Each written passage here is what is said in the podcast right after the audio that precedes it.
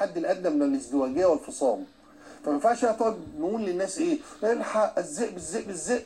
الحق المؤامرة المؤامرة المؤامرة المؤامرة مؤامره تتكاتب بقى مؤامره وترجع تاني تقول صندوق النقد. وبيتفق وبنتفق على صندوق النقد. اللي هيتآمر عليك مش هينقذك. من أزمة اقتصادية طاحنة. خليني هنا بقول لك بمناسبة صندوق النقد نطرح أكتر من محور في التعامل. صباح الخير. هذا كان إبراهيم عيسى يتحدث عن فكرة المؤامرة أو وهم المؤامرة بين قوسين. عادة متى تحدثنا عن المؤامرة أو ما يحاك في الخفاء لهذه البلاد بشكل خاص أو لدول العالم الثالث أو الدول النامية أو دول الجنوب أيا كانت التسمية. ينتقد البعض هذا ويقول آه، ماذا لدينا لكي نحسد عليه؟ ماذا لدينا لكي يتآمر البعض علينا؟ نحن لا نتحدث عن المؤامرة بشكلها المبتذل بشكلها الهوليودي. ما نتحدث عنه هو تاريخ يجب أن آه، يقرأ من جديد أن يقرأ بشكله الصحيح أن يقرأ التاريخ آه، الذي حدث فعلا وليس التاريخ الذي درسونا إياه أو يحاولون فرضه علينا. متى استطعنا أن نقرأ التاريخ بالشكل آه، الصحيح؟ سنفهم ما يحدث الآن ماذا حدث سابقا وما الذي من وبالتبعية سنفهم ما قد يحدث مستقبلا بالقليل من التحليل والدراسة. دينك هو آخر ما يهم السامريون الأشرار. أنت المهم دولتك المهمة كيانك الموجود في الساحة هو المهم. وأهميتك هذه لا تأتي من الدين ولا الثقافة ولا السلوك ولا المجتمع. أهميتك الأساسية هي اقتصادية. الأشياء الأخرى كلها يتم الاهتمام بها لنصل في النهاية إلى الاقتصاد. ولكي نفهم علينا أن نقرأ وأن نقرأ بشكل تحليلي. نربط الأشياء فيما بينها. السياسة ليست سوى وجه للاقتصاد أو عكاز للاقتصاد. يضرب به من يشاء يربي به من يشاء. لا شيء في السياسة بعيد عن الاقتصاد. هذا الكتاب آه، سامريون الأشرار للكاتب الكوري الجنوبي البريطاني هاجون تشانغ ترجمة أحمد شافعي من إصدارات آه، الكتب خان المصرية. يخبرنا عن هذا العكاز. عكاز السامري الطالح وليس السامري الصالح. إشارة إلى الأدبيات الإنجيلية التي حدثتنا عن السامري الذي عكس المتوقع سيساعد اليهودي اللي هو العدو سيساعده بعد أن تعرض للضرب والسرقة. الكتاب قد لا يقنعك بكل ما جاء فيه لكن بالتأكيد سيشجعك أنك تعيد قراءة آه، تاريخ بلدك. ما حدث فيه ما يحدث الآن. آه، سيجعلك تسأل لماذا لم نتقدم مثل ما فعلت الدولة العلانية والفلانية السامريون الأشرار هم من سيحمل العكاز. من سيعمد إلى تربيتنا وتحسين سلوكنا بحسن نية بسوء نية. هذا آه، سنراه في الكتاب. سيشرح ماذا قصدت بحسن النية وبسوء النية. فالتاريخ والزمن يجعل من بعض الأشياء سيئة في جوهرها حسنة في مظهرها. ولكننا لا نستطيع بلوغ الجوهر. تعمنا أشياء كثيرة. أولها التاريخ المزيف لهاغون تشانغ ثلاث كتب هي التي وضعت آه، صورها آه، مترجمة للعربية. تصب كلها في محاولة إعادة قراءة الرأسمالية والنيو ليبرالية بطريقة تاريخية منهجية. ركل السلم بعيدا مع السامريون الأشرار فكرته تقوم على توضيح كيف قامت الدول المتقدمة كيف بنت اقتصادها متبعة سياسة تمنعها الآن عن الدول النامية وهو ما سماه عالم الاقتصاد الألماني آه، فريدريك ليست بركل السلم بمعنى الدول صعدت على السلم بلغت ما بلغت وركلته بعيدا بعيدا لكي لا تصعد عليه دولة أخرى كيف تم هذا؟ الكاتب سيذهب بنا خطوة بخطوة شارحا الموضوع ببساطة بعيدا عن الرطانة الاقتصادية بعيدا عن المصطلحات الاقتصادية التي من الممكن أن نجهلها أو لا نفهمها. وهذا أجمل ما في الكتاب حقيقة. آه، سيبدأ الكاتب بتقديم التاريخ الحقيقي للرأسمالية للعولمة. سيكشف لنا كيف أن بعض الحقائق التاريخية لا تعد أن تكون آه، مزيفة أو أنصاف حقائق. سنركز على بريطانيا على الولايات المتحدة الأمريكية. سنعيد قراءة تاريخهما من جديد. آه، ذلك المبني على الحمائية وليس على الاقتصاد الحر والليبرالية كما آه، تود تلك الدول أن توهمنا بذلك. آه، ولماذا نذهب بعيدا؟ لو لاحظنا سياسة ترامب مؤخرا سنكشف أن الولايات المتحدة الأمريكية تعود إلى الحمائية متى؟ شاءت أيضا ترامب. ثم سيشرح لنا الكاتب كيف أن الدول النامية متى اعتمدت على آه، الاقتصاد الحر. لم يكن ذلك بكامل اختيارها بل مجبرة سواء بالقوة العسكرية أو بإكراهات الثالوث المقدس. الثالوث المقدس هو صندوق النقد الدولي البنك الدولي ومنظمة التجارة العالمية. آه، يحاول الكاتب أن يفسر لنا أن هذه الدول التي انتهجت هذه السياسة ربما لم تحقق شيئا وربما كانت أفضل من ناحية نمو اقتصادي حين كانت تعتمد على سياسة حمائية. سيمنحنا أكثر من مثال ربما يكون المثال الأوضح آه، المرتبط به شخصيا اللي هي كوريا الجنوبية. كوريا الجنوبية اعتمدت على سياسة يمكن أن نقول أنها مختلط مختلطة ما بين الليبرالية واقتصاد السوق وما بين الحمائية. يجب أن أؤكد على نقطة مهمة جدا. أن الكاتب لا يدعم الحمائية بأي شكل من الأشكال بل يؤكد وهذا نهج سيستمر عليه مع كل محاججاته في هذا الكتاب أن النمو الاقتصادي يمكن أن يحدث مع الحمائية الكاتب يؤمن أن النمو الاقتصادي يحتاج لوقت وأن الليبرالية وإن أظهرت لك الجزرة لكنك لن تلحقها أبدا وعيونك مغلقة. أعطى مثال للطفل الصغير. هل ندفعه للعمل وهو صغير من باب أن عليه أن يتحرك اقتصاديا؟ هكذا وكأننا ندفعه إلى الموت. لكن من ناحية ثانية يؤكد الكاتب أن على الطفل أن يكبر أن يأخذ وقته وحين يشب يجب ترك تركه يتحرك لوحده. هذه هي فكرة الكاتب. ريش الشرير إذا يؤمن أنه يساعد لكنه في الحقيقة يجهز على الضحية. ليتسنى له الاستفادة من أسواقها. ويمنع تشكل منافس جديد له. إذا نخلص أن العولمة ليس كما أوهمونا أنها نتيجة للتطور التقني. العولمة هي نتيجة لسياسات اقتصادية. ولكي تتماشى مع هذه السياسة أو مع هذه العولمة يجب أن تلبس ما يسمى سماها أحدهم بالسترة الذهبية المكبلة اللي هي عليك أن تحترم هذه الأشياء.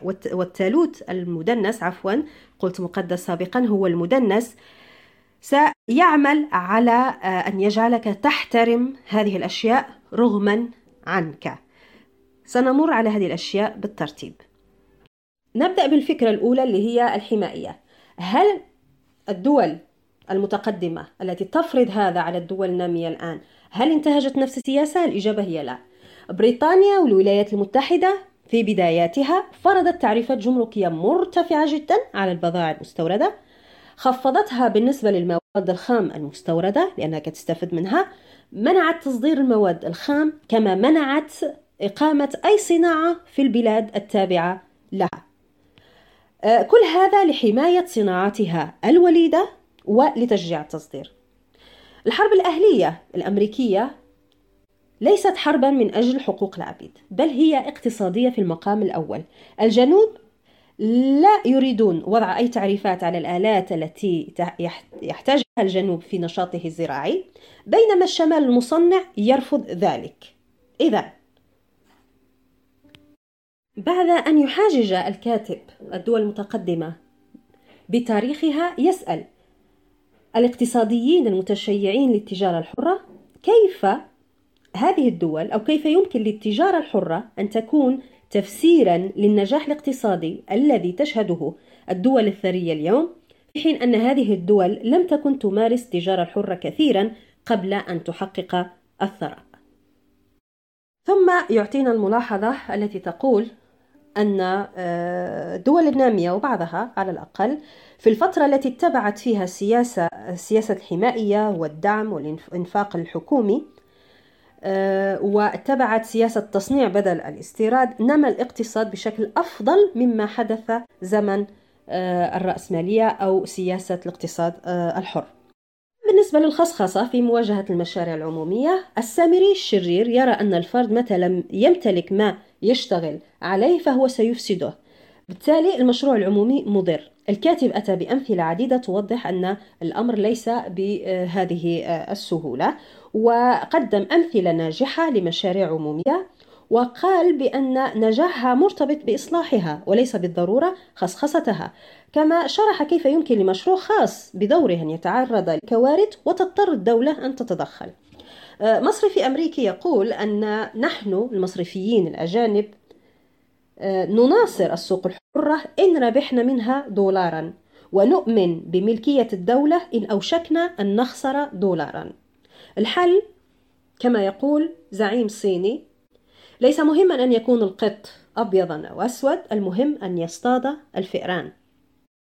حقوق الملكية الفكرية في هذا الفصل يحاول الكاتب أن يفند الادعاء الذي يقول بأن آه، تزييف السلع أو كما نعرفها نحن بالقرصنة هي ليست اختراع أسيوي بل الدول الثرية اليوم في عهدها أو في عهد تخلفها المعرفي أيضا انتهجت نفس الشيء.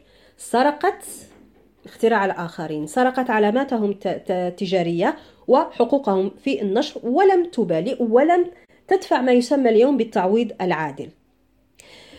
لكن برغم ذلك فالدول الثرية السامرية الشريرة ترغم الدول النامية على تقوية حماية الملكية الفكرية. آه، اتفاقية تريبس. أو في إطار ما يعرف بهذا الاتفاق. في هذه الفكرة اللي هي حقوق الملكية نواجه مشكلة. هذه المشكلة تكمن في كيف نوازن بين مصالح أصحاب براءة الاختراع والمجتمعات وأن نمنع الاحتكارات. فالكاتب يؤكد أن براءة الاختراع تواجهها مشاكل تنفي خصوصيتها. مثلا الأصالة مثلا دعم الدولة مثلا المعرفة الموروثة بمعنى مثلا يكون هناك مثلا دواء نجد له خلفية تاريخية لدى المجتمع البسيط. فيجي واحد ويسرق الفكرة ويرتبها في إطار شركة مثلا ويسجلها باسمه. الكاتب قدم حلول قال بأن مثلا نقصر أمد الحماية. نرفع مثلا سقف الأصالة بالتالي لا نمنع عن الدول النامية المعرفة اللازمة لتقدمها.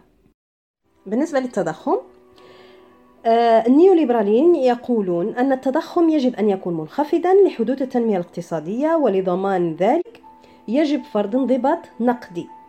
الكاتب يورد أمثلة لبلدان كانت تعاني من التضخم مع ذلك نجحت. مثال برازيل سنوات آه، الستينات والسبعينات كان التضخم وصل آه، تقريبا 42% ورغم ذلك كان البرازيل أو عرفت البرازيل نمو سريع. وأيضا مثال أعطى مثال لكوريا الجنوبية. نمر للفساد الفساد كتبرير أيضا آه، يفنده الكاتب ويقدم مثال رغم الفساد مثلا سوهارتو. نمت أندونيسيا اقتصاديا بالتالي فليس أيضا شرط. والفساد موجود حتى في أمريكا. فما معنى اللوبيات إن لم تكن فسادا؟ وهذا يؤدي بنا إلى مسألة أخرى. هي فكرة الديمقراطية. هل الديمقراطية تساند اقتصاد السوق؟ أم تساند الأثرياء على حساب الفقراء؟ أه غورفي اللي هو كاتب روائي ومسرحي أمريكي لخص الفكرة في جملة حين قال واصفا النظام الأمريكي هو ليبرالي على الفقراء اشتراكي للأثرياء. آه، نسيت نقطة الاستثمار الأجنبي. الدول العظمى اللي هي مثلا نجيب مثال الولايات المتحدة الأمريكية آه، تفرض قيودا على الاستثمار الأجنبي. بل ترى أن أي تدخل أجنبي في الاستثمار هو أكثر أو أشد خطورة من التدخل العسكري.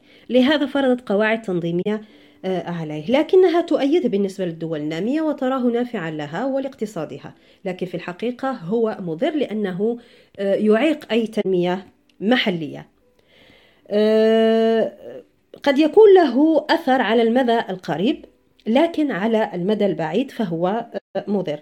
المعنى المقصود هنا أن على أي دولة أن تنمي اقتصادها أولا.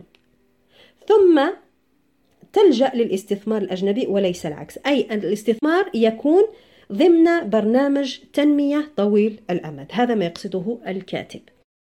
الفصل التاسع ينهي به آه، الكاتب محاججته بالثقافة. هل للثقافة دور في تنمية الاقتصاد أو عرقلته؟ يأتي بالمثال كيف كان ينظر سابقا لشعب آه، الياباني وللشعب الألماني.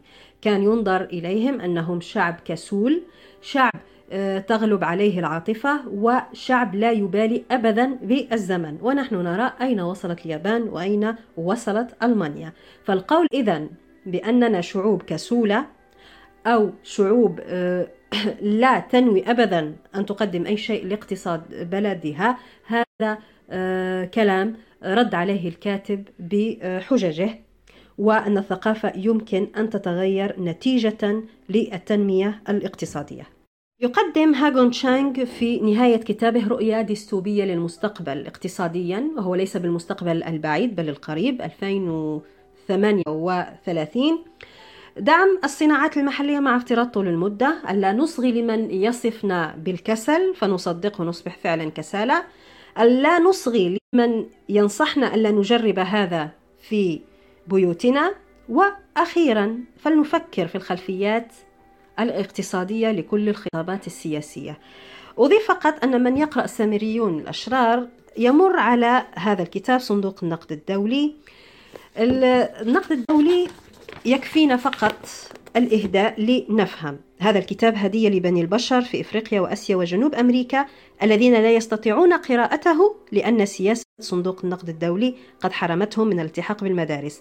هذا الشيء آه، السامريون آه، الأشرار سيشرحوا لأن الدول متى اعتمدت فكلما تقيدت الدول بالأشياء المفروضة عليها من طرف خصوصا الثالوث المدنس كما رأينا فهذا يسبب في اللا عدالة الاجتماعية. يسبب في خسارة الكثير أو آلاف العمال لمصدر دخلهم. فئات كثيرة تحرم من رعاية صحية فعالة. تدهور نظام التعليم تدهور السكن والأغنياء يزدادون غنى والفقراء يزدادون فقرا. هذا هو أو هذه هي الحقيقة.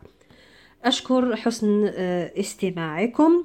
أتمنى أكون آه، أشرت لجميع النقاط. طبعا المراجعة لا تغني أبدا عن قراءة الكتاب وأعتذر عن رداءة صوتي هذا الصباح وأراكم على خير.